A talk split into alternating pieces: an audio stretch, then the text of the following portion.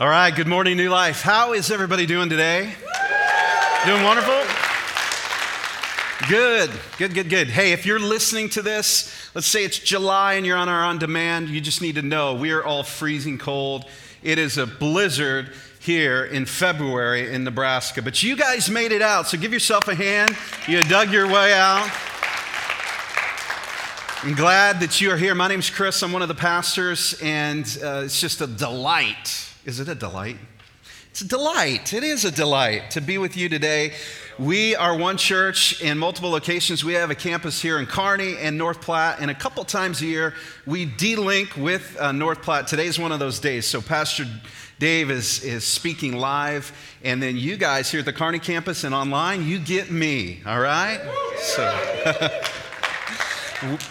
We are in week number three of our teaching series that's entitled Uncomfortable. And so I want to ask you, I mean, what makes you uncomfortable? I'm going to give you a couple questions. So, just by show of hands, participate if you're listening online at home. Would you rather be hot or cold? How many would rather be hot? You'd rather be hot than, okay. How many would rather be cold? I, I got my hand raised. I was just in, faking it the other time. I'd rather be cold.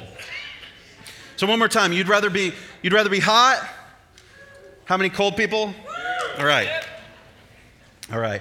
Well, I have a couple pictures, maybe just to stir up what might make some people uncomfortable. See if you can identify with this. How many are afraid of heights? And that would make you uncomfortable. You know, standing on top of the Sears Tower in Chicago, looking down from the observation deck, how many of you that just makes your knees feel weak, right? It does that to me. How about this? Does this make you feel uncomfortable? That's worse than heights to me. I would not even fit where that guy fits, but still. that is uncomfortable. How about this picture? How many are uncomfortable just looking at that? All right, what about this one? I just want, I just want to know, those that I could see, raise your hand. How many clowns make you uncomfortable? Raise your hand. All right, there's some. I know, that's a real thing. Clownophobia, I think it's called. All right, what about this one? I had to experience that a lot in the last couple weeks. The dentist. How many? The dentist yeah. makes you uncomfortable. Well, one of the things that we all have in common as far as what makes us uncomfortable is pain, right? When we experience pain, pain is uncomfortable. Inherent in the name, right? Or in what it is, it makes us uncomfortable. Well, recently, I was experiencing some just intense pain uh, pain in my face, and it lasted for a couple weeks. In fact, I ended up going to the hospital for it. It was so intense. And my, my first diagno- the first diagnosis that I got from the doctor, they come and they tell me what it is, and they decide to print out the description of what this condition is. And the very first line, I kid you not, the very first line in this condition, it says, this, this condition, it says the name, is also known as the most painful condition known to man, right? The most painful thing known to man. And so I was agreeing with that as I was reading it, and I finally was able to use the phrase that every guy wants to use with their wife. I said, honey, this is worse than worse than childbirth, right? And I was finally able to use that. Come to find out, I did not have that condition something else entirely. So being able to use that legitimately was short lived. And so, you know, there, there are things, pain can make us un- feel uncomfortable, physical pain, but there's other kinds of pain. And I, I want you to do something, a, a practice, just a, a, little exercise with me. I want you to meet the gaze of somebody else that's not sitting right by you. Look around the room. If you're online, just kind of meet my gaze, all right? Or look at whoever's in the room with you. Look at somebody. Okay, that person that you're looking at, they're a person an imperfect person for sure. But think about this as imperfect as they are, they have this incredible ability to annoy you, right? and before you get too smug, they were looking at you too, right? and so today we are going to talk about uncomfortable relationships uncomfortable relationships. So I, I love, I, at first, when Pastor Jeff told us the title of this series, I, I didn't really, I just got to be, I got to be honest, I didn't like it at first, but I've come to really like it. I really like it. Because uh, when you think about the title Uncomfortable to a teaching series and, and all the messages we've been giving you, at first glance, it sounds like a very odd value for a church to ascribe to, right? Like, what if our guarantee had to do with this? You know how businesses have guarantee will not be undersold, you know, things like that. What if a church, our church, had this guarantee, and the guarantee was come to New Life and you too can be uncomfortable, right? And that was our whole thing. Come to New Life, come follow Jesus and be uncomfortable. Well, actually, we do have a guarantee. Really, it's a, it's a promise or a commitment. And, and here it is. And I want you to actually read it with me, everybody that's here listening online. I know it's kind of weird when you're sitting alone online, but read it out loud and with me. Here we go. We will love you where you are and journey with you to the center of God's will. How many like that? As a guarantee or a promise that we as a church are making to one another and to others. We will love you where you are and journey with you to the center of God's will. If you've been around New Life, you, you hear that from time to time. You hear that quite a bit. That's really our promise. Now, here's the thing about that that journeying to the center of God's will is actually a process of maturing. Journeying to the center of God's will is really that, you know, in other words, it's, it's, a, it's a growth process.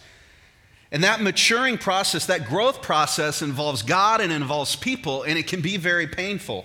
In fact, often growth, uh, pain comes with or accompanies growth. That's why we call it growing pains. That's not just one of the greatest TV shows that we ever was. That's a real thing. Growing pains, growing is painful, all right? And so we need to grow. If we're going to uh, grow to the center of God's will, uh, will, we need to grow in our life. And that whole idea of maturing and growth, I want you to think back if you're older than 25. Uh, if you're older than 20, think back to when you were a teenager, just entering those teen years, and we, we wrestled with this innocent tension of wanting to grow up. Let's say you're 13, 14 years old. You want to grow up, but you also still are in that zone where you don't want to grow up. You know what I mean? I remember when I was 14, and man, I really wanted to grow up and get my license. And let's just face it, guys, we wanted to get our license. Why? So that we could go on a date, right? That's why we want to get our license. Yeah, there's freedom and all that, but we wanted to go on a date. Um, and so I wanted to grow up, but then we had this place. It's kind of like Chuck E. Cheese, but it's called Showbiz Pizza in Kansas City, where I grew up. Uh, how many Chuck E. Cheese people? Okay. How many people ever heard of Showbiz Pizza? A couple of you. All right. So hopefully you understand. But this is kind of like if you're from Kearney, the Big Apple Fun Center, a little bit like that. Now, before this uh, feature exhibit experience, I think is outlawed to this day. But we had something like this the ball pit, all right? How many are old enough to remember the ball pit before we decided that, that this is where, this is a petri dish, right? For all kinds of things kids to pick up. And I remember being 14 at Showbiz Pizza and jumping in the ball pit at 14, which you shouldn't be doing at 14, and all the little kids crying the big kids jumping in there. But there's this innocent kind of tension. I want to grow up, but I, I, don't want to change. I want to stay a kid. Well, there can be the same type of tension as, as we follow Jesus. That we know that we need to grow, we know that we need to mature, but the pain of that often uh, keeps us at bay from embracing that process. And see, God's plan for you, if you're a Christ follower, is for you to mature, to grow. And he wants to, he, uh, he designed for that to happen in the context of relationships, specifically in the environment of the local church. And if you're a Christian, we too often, and I, am saying this based on my experience and my uh, personally and my experience with other people, we too often think of spiritual growth simply vertically. That it's me and God, it's just me and God, me and my Bible, or my Bible and me, to put it in proper English for those of you. All right? It's, it's God and me, and, and we need to get this that spiritual growth is not just vertical, it's horizontal too. Our spiritual growth happens in the context of, context of relationship with God, but also with other people. That's how we grow. In fact, the number one statistical predictor of spiritual growth, okay, is the number of close, intimate Christian friendships you have. That's the number one statistical predictor. You're going to grow spiritually, is if you have a network of close, intimate. And we're not talking that you need a hundred of those, you need a number of those, a small number of those, but the qualifier is close, intimate Christian friends. Why? Because you could argue, well, reading the Bible is, is more catalytic, which it is. Engaging in God's word is more catalytic. But we talk, when we talk about statistical predictor, we're talking about people that are engaged in Christian friendships are more apt, like a life group, they're more apt to be engaging in God's word. Now, sometimes people can cause pressure or pain, and that discomfort, discomfort is meant to mature us, right?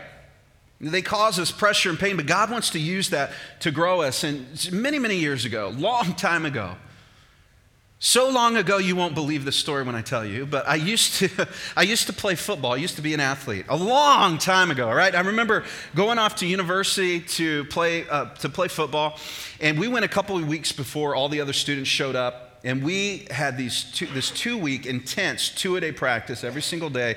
In between the practices, we were in the weight room. And the coaches, I, I think we all felt like we were Navy SEALs, right? That we were, they were trying to get us to quit. And we were put through this intense two a day training regimen. And the reason why, one of the reasons why, was not just to accelerate our, you know, our fitness uh, strategy to get us more fit, it was really to rattle us so that we would see, to make us uncomfortable, past uncomfort, so that we were rattled to the point where we would embrace a regular regimen of engaging the process of practice and fitness.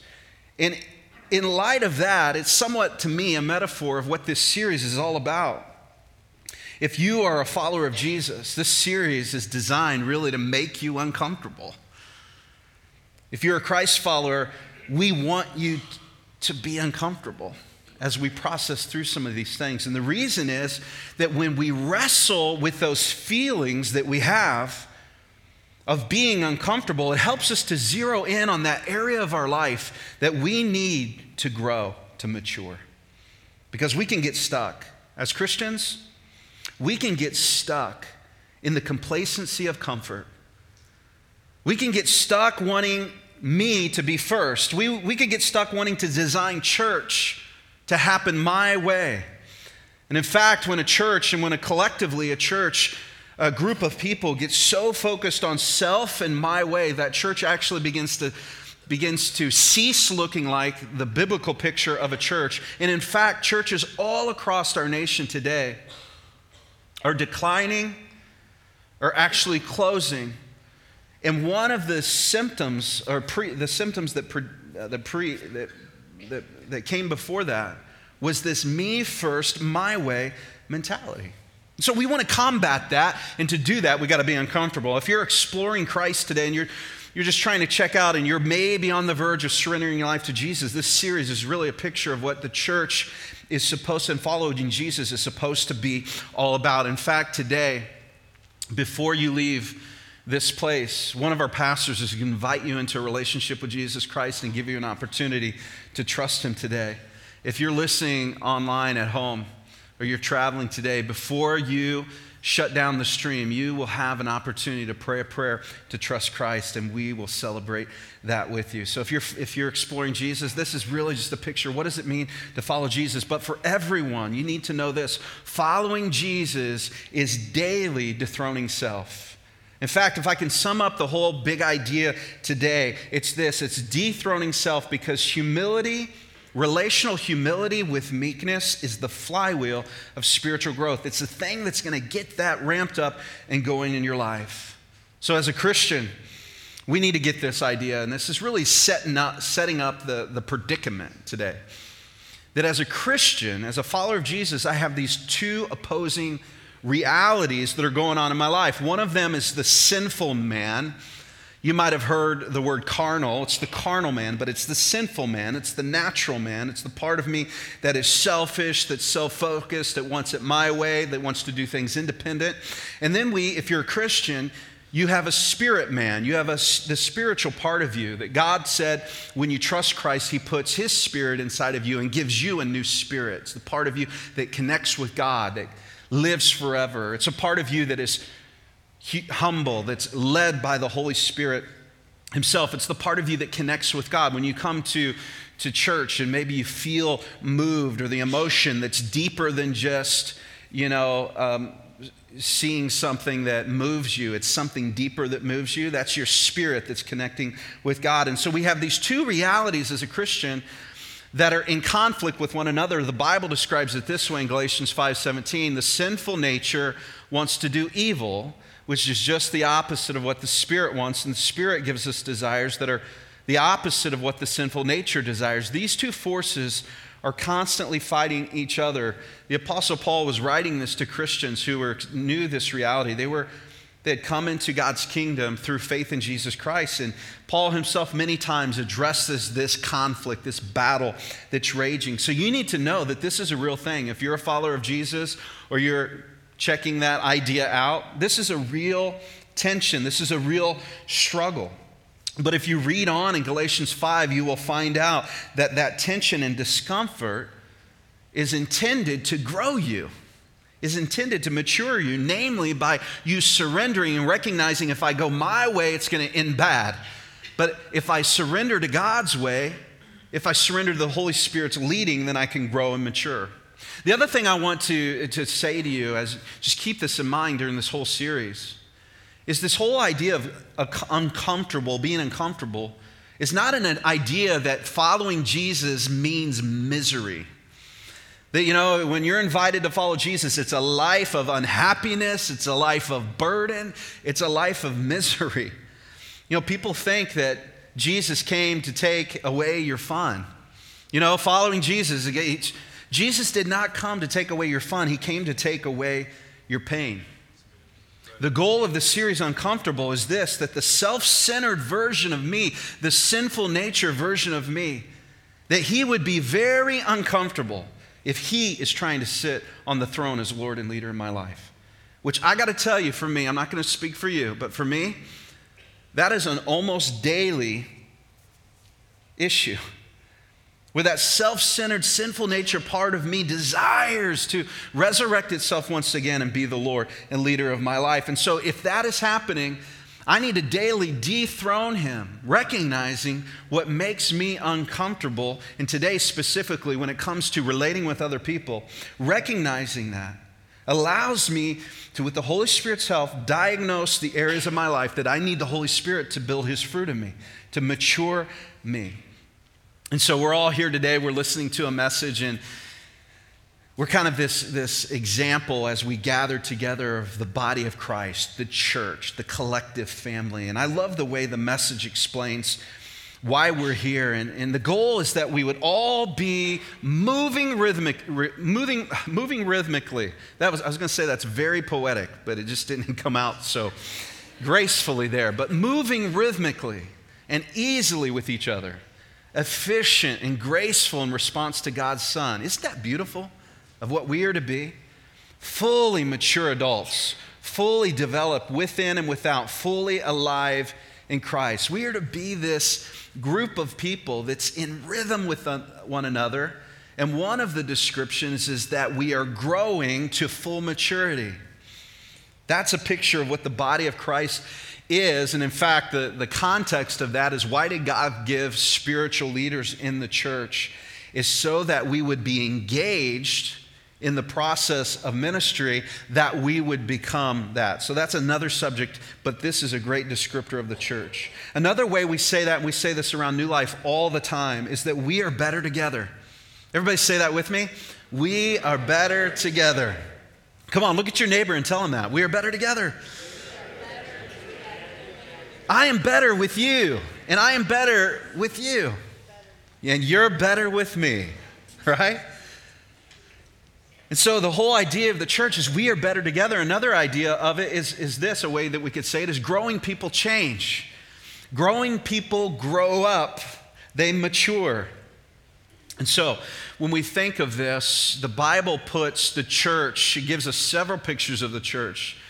One of them, one metaphor, is the body of Christ. And the Bible draws this comparison of the church as the body of Christ to the human body and says that the human body has many parts, and we can get that and understand that. Many parts that make up the whole body. And it says, so it is with the body of Christ. And then Paul in 1 Corinthians goes on to say, So God put each and every part of the body together as he wanted it. How could it be a body if it only had one part? So there are many parts, but one body. God brought together, put every part just the way he wanted it. Now, as I read through this scripture and prayed through this passage, it really is kind of the hub of the talk today. One of the things that God began to stir in my heart that's so very important to this idea of being uncomfortable relationally as it relates to the church is this just very challenging. This is going to come across very challenging, all right, to some of you. But the truth is that you will get stuck in your spiritual growth. You will get stuck in the kingdom of God. You will get stuck at New Life Church if you can't deal with this that everyone is needed and wanted.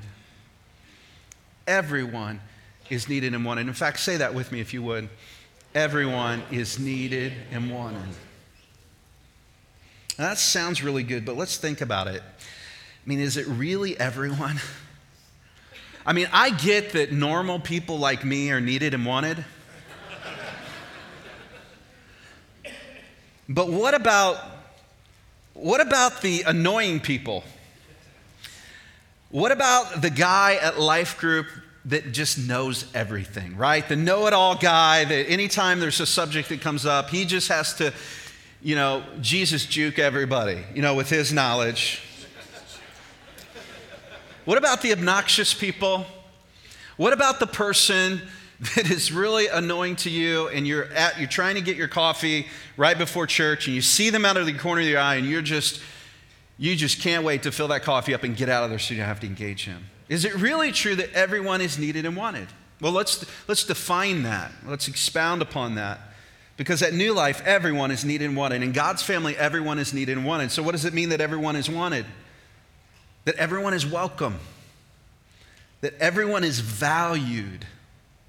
You're wanted. Everyone is loved. Why? Because we see people created in the image of God, imperfect, sinful, flawed, but created in the image of God. God created them to be known. God created them that they would be known by Himself and by us. Those of you who are exploring Christ, you need to know this. You need to embrace this truth that God wants you, He wants you to be a part of His church. The Bible says in 2 Peter, the Lord is patient for your sake he doesn't want to destroy anyone, but wants all people to have an opportunity to turn to Him and change the way they think and act. God's very heart is this about you that He wants you. He wants you to have a relationship with Himself. He wants to save you. If you're a follower of Jesus, you need to know that He wants you.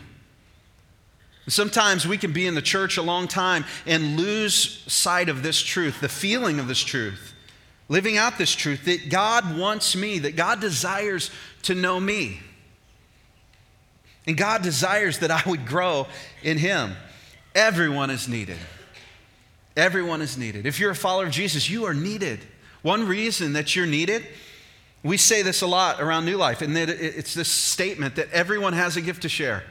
God has gifted you, He has shaped you, He has designed you, he, and He designed you to fit perfectly within the body of Christ. That's why that you're needed. And when your gift and when your talent and your spiritual gift and natural gifts are not engaged in the body of Christ, something is missing. The body is not complete. The body is not complete. And so, uncomfortable, you know, I, I I can become uncomfortable because, you know, I want to be wanted. I'm okay with being wanted, right? How many like to be wanted? Uh, married people, you want your spouse to want you, to want to be with you, want to spend time with you. And so it might be that you're okay with being wanted, but you can become very uncomfortable when God asks you or spiritual leadership asks you to play your part in the body of Christ. And that makes me very uncomfortable. But God designed his church to work that way. Look what Ephesians 4 says. He, that's God, he makes the whole body fit together and unites it through the support of every joint as each and every part, that's you, that's me, does its job. He makes the body grow so that it builds itself up in love. The body grows and builds itself up in love as each part engages. You are needed if you are a follower of Jesus. You are needed because you have the gift. You have a gift that God's given you. to share. So you're needed. You're wanted. Why don't you just say that? I'm needed and wanted. Come on, embrace that. If you're considering surrendering to Jesus today, you need to know that you are wanted and you're needed. At New Life, you are welcome, valued, loved, you're wanted. You're wanted by God. If you're a follower of Christ, you need to embrace this. You are wanted and you are needed. But all of us need to now flip it around because we've been talking about ourselves and trying to wrestle with, okay, I'm wanted and needed, but think of others. God has a place for them. Even the people that annoy you, even the people that God wants to use to grow you, God wants them and needs them. So I must, the challenge is, I must allow God to change me from the inside out so that I have the capacity to love them in spite of how uncomfortable they make us feel. They make me feel. Look what the Bible says in 1 Corinthians talking about the differences that can create discomfort. Some of us are Jews, some are Gentiles, some are slaves, and some are free. But we have all been baptized into one body by one spirit, and we all share the same spirit. Yes, the body has many different parts, not just one part. Now, this is talking to the church, those who have put their trust and faith in Jesus Christ. And so, what he's saying to these Christians is, and, how it relates to us today, is that we're not all the same, right? But regardless of our background, our nationality, our politics, regardless of whether or not we grew up to church or we are very new Christian, if you're a Christ follower, God Himself brought you into His family. You are a part of His family. But the reality of this, because that sounds very good and idealistic, the reality of living in community with people, even people that are Christians, are supposed to love God, especially those that are different than me or people that are at a different spiritual growth stage than me, people that struggle with things that are different than me. The reality is, it can be very difficult living in that type of relationship with one another because there's disagreements, right? There's falling outs, there's uncomfortable moments, there's frustrations, and it can be tempting to leave, to just leave. To find another church that's decidedly more just like me, that thinks like me, that acts like me, that makes me more comfortable. Now, there are toxic environments. That's a real thing. And there's time that wisdom would call you to set boundaries or to perhaps even leave. But in general, when it comes to the challenges and it comes to discomfort relationally, God does not give you and He does not give me that option to just leave. If we do it, we are doing it out of full on rebellion to God. Here's what we need to remember because we get idealistic about church. We need to remember that this is not heaven, this is earth. We're still in process. And so rather than searching for a church full of people that look and think and act and smell and all those things like you, like me, I just need to grow up. I need to allow God to use those differences to mature me, to help me to go. I need to realize that that church probably doesn't even exist. And even if it did, it wouldn't be the church that I needed. Because embracing the tension of being part of a church family, a community, teaches me how to love God and love other people. That's the type of church family I need. So I'm going to give you a couple practical biblical things to put into practice when it comes to these types of relational growing pains. The first of all, we need to be aware of our triggers because we all have things that trigger us, right? When it comes to people, be aware of those things and resolve in advance. That's the key. Resolve in advance to do this. Instead of reacting, ask God how you should respond and rehearse it in advance. So I'm going to decide in advance. I'm not going to react. I know what those things are that come up relationally that trigger me that cause me to react, cause my sinful nature to want to react, I'm going to respond the way God wants me to respond because there's this sinful man, sinful man and spiritual man, remember? And oftentimes when we're triggered, when something happens that irritates us, the default can oftentimes, the muscle memory response can be our sinful response. It's that reflex that happens. Maybe it's becoming angry. And there's some people that when you get angry, you explode. And some people that you kind of shrink in, you implode. How many, let's just be confession, how many exploders when it comes to anger?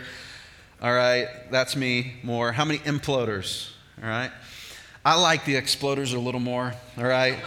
Because the home that I grew up in, it was just that way. If you're mad, I want to hear it. Don't passive aggressive, man, that, that makes me explode, right? And so we all need Jesus, and we're in various degrees, levels of needing Him when it comes to our anger. But look what the Bible says about anger in Proverbs. It says, Good sense makes one slow to anger, and it is to His glory to overlook an offense.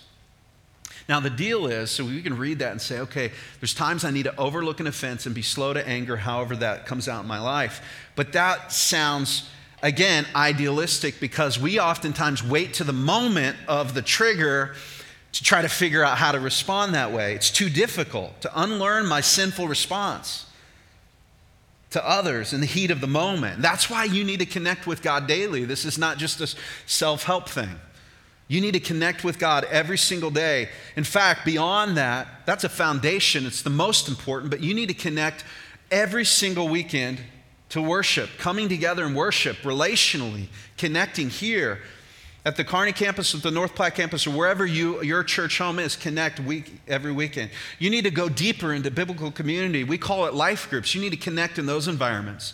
And you, if you're a Christian, you have got to connect in your place of serving. Those are the environments that God's going to help you grow. The most important thing though, is connecting with God daily in God's Word, asking God by His Holy Spirit to change you from the inside out, to develop his fruit in you. And if you read Galatians chapter 5, that talks about all the fruit of the Spirit, every single one of them has a direct impact on relationships. In fact, most of them are, are, are, are just obviously, that's where you see them expressed. God wants to develop his fruit in you, change you from the inside out. And so if you find yourself uncomfortable with people, the solution is to ask the Holy Spirit to mature you, to grow you. And guess what he, do, he will do? He will do that. He will develop His fruit in you, and it's going to come out, it's going to be refined in relationships. Another thing that's so very important instead of getting even, how many like to get even? How many people are just justice type people? I'm that. Instead of getting even, ask God to enable you to forgive quickly. Oh, that's a tough one. Well, this is where we need to, it's not just, okay, I'm going to, instead of getting even, I know next time I'm going to forgive them. No, we got to ask God for that ability, that supernatural ability to forgive. And Colossians says it this way make allowance for each other's faults. Forgive anyone who offends you. Remember, the Lord forgave you, so you must forgive others. Now, there are times when we simply, we have to have patience with one another. We need to bear with one another. We need to, in other words, overlook an offense. I heard this story about a man who was on a train in New York City, and the cart was empty. The next thing you know is, you know, they go through one of the, the train stations and they picks up some other passengers, and it's a father, obviously, with three young children. And they come in, and the kids are just, you know, wild and rambunctious, running around the train car. And the guy that was already there was getting kind of annoyed as the train was going because the father wasn't doing anything. He was just letting the kids act up. How many, how many with me? That's a little annoying. Okay, so he's getting annoyed, and finally it gets to a point where the man, you know, at the end of his long work day, he just wants a quiet train ride home. He finally confronts the father and says, Hey, can you please get your kids under control? And he says to the man, He said, I'm sorry. And he addresses the kids. But the next thing you know, the guy, the, the father is just sitting there, not even looking at the kids, and they're going nuts. And so this guy is starting to boil on the inside to the point where it reached its limit, and he just went off on this father. And the father just hung his head as he took the tongue lashing from this guy. And when he got done, he apologized. He said, I'm sorry. He said, We just came from the hospital, and my wife, their mom, just died. And we don't know how to deal with it. They're, they're young, they don't understand it. I don't know how to deal with it. And so I'm sorry. So just imagine if you were the guy that just went off, how you would feel in that moment, right? Humiliated embarrassed. You see, there are sometimes things going underneath the surface that don't make sense to us, that we don't understand, we don't know about. Now, for sure, there's times that we, were, we are sinned, that someone sins against us, and God calls us to forgive quickly. Sometimes there's things that if we would just know the backstory, it would enable us to love people and forgive more quickly. The next thought, so very important, is this instead of promoting self, be kind. I dressed this up from my original, the original way that I wanted to say it, because originally I, my thought was this don't be a jerk. Don't be a jerk. And because this, instead of promoting self be kind, comes from Philippians. It says, Don't be selfish, don't try to impress others. And so I read that to, to say, Don't be a jerk. Okay? So some of you can get more out of that. Be humble, think of others as better than yourself. Instead of uh, you know, promoting self and being arrogant, right? Consider others as better than yourself. And don't do anything with the motivation of selfish ambition or, or vanity and being conceited.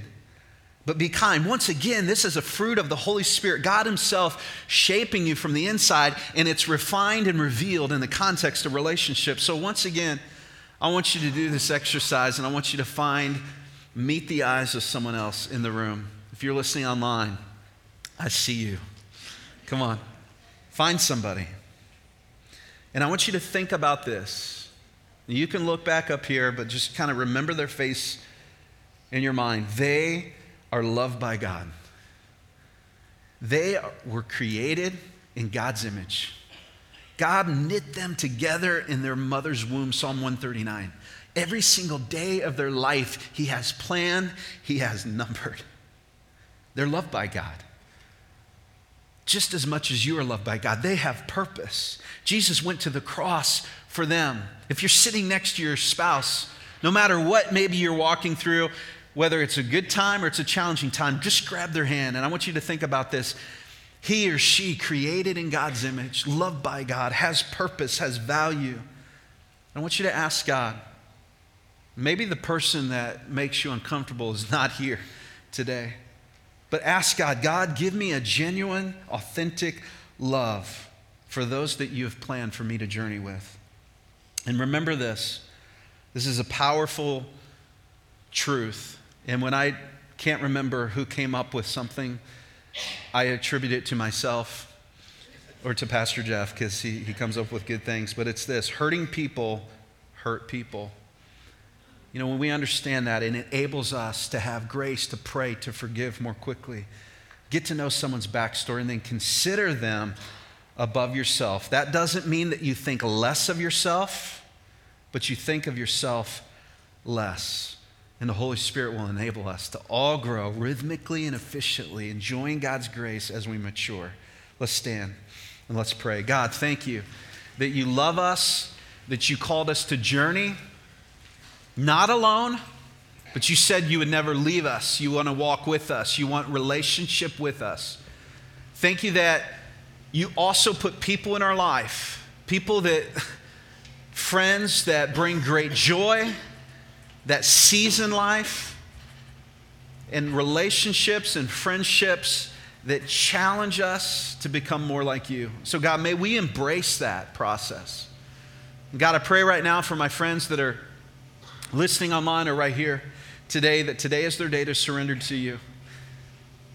God, may they know beyond a shadow of a doubt that you want them, that you need them, that you're calling out to them, you're inviting them into relationship. And I pray before they before they make another move today, that they would talk to you, they would surrender their life to you, putting their faith and trust in you. May we all collectively, God, take a move towards you, one step closer to you. May we love each other unconditionally. May we forgive quickly. May we put others above ourselves. May we not react according to our sinful nature, but according to your spirit. In Jesus' name, amen.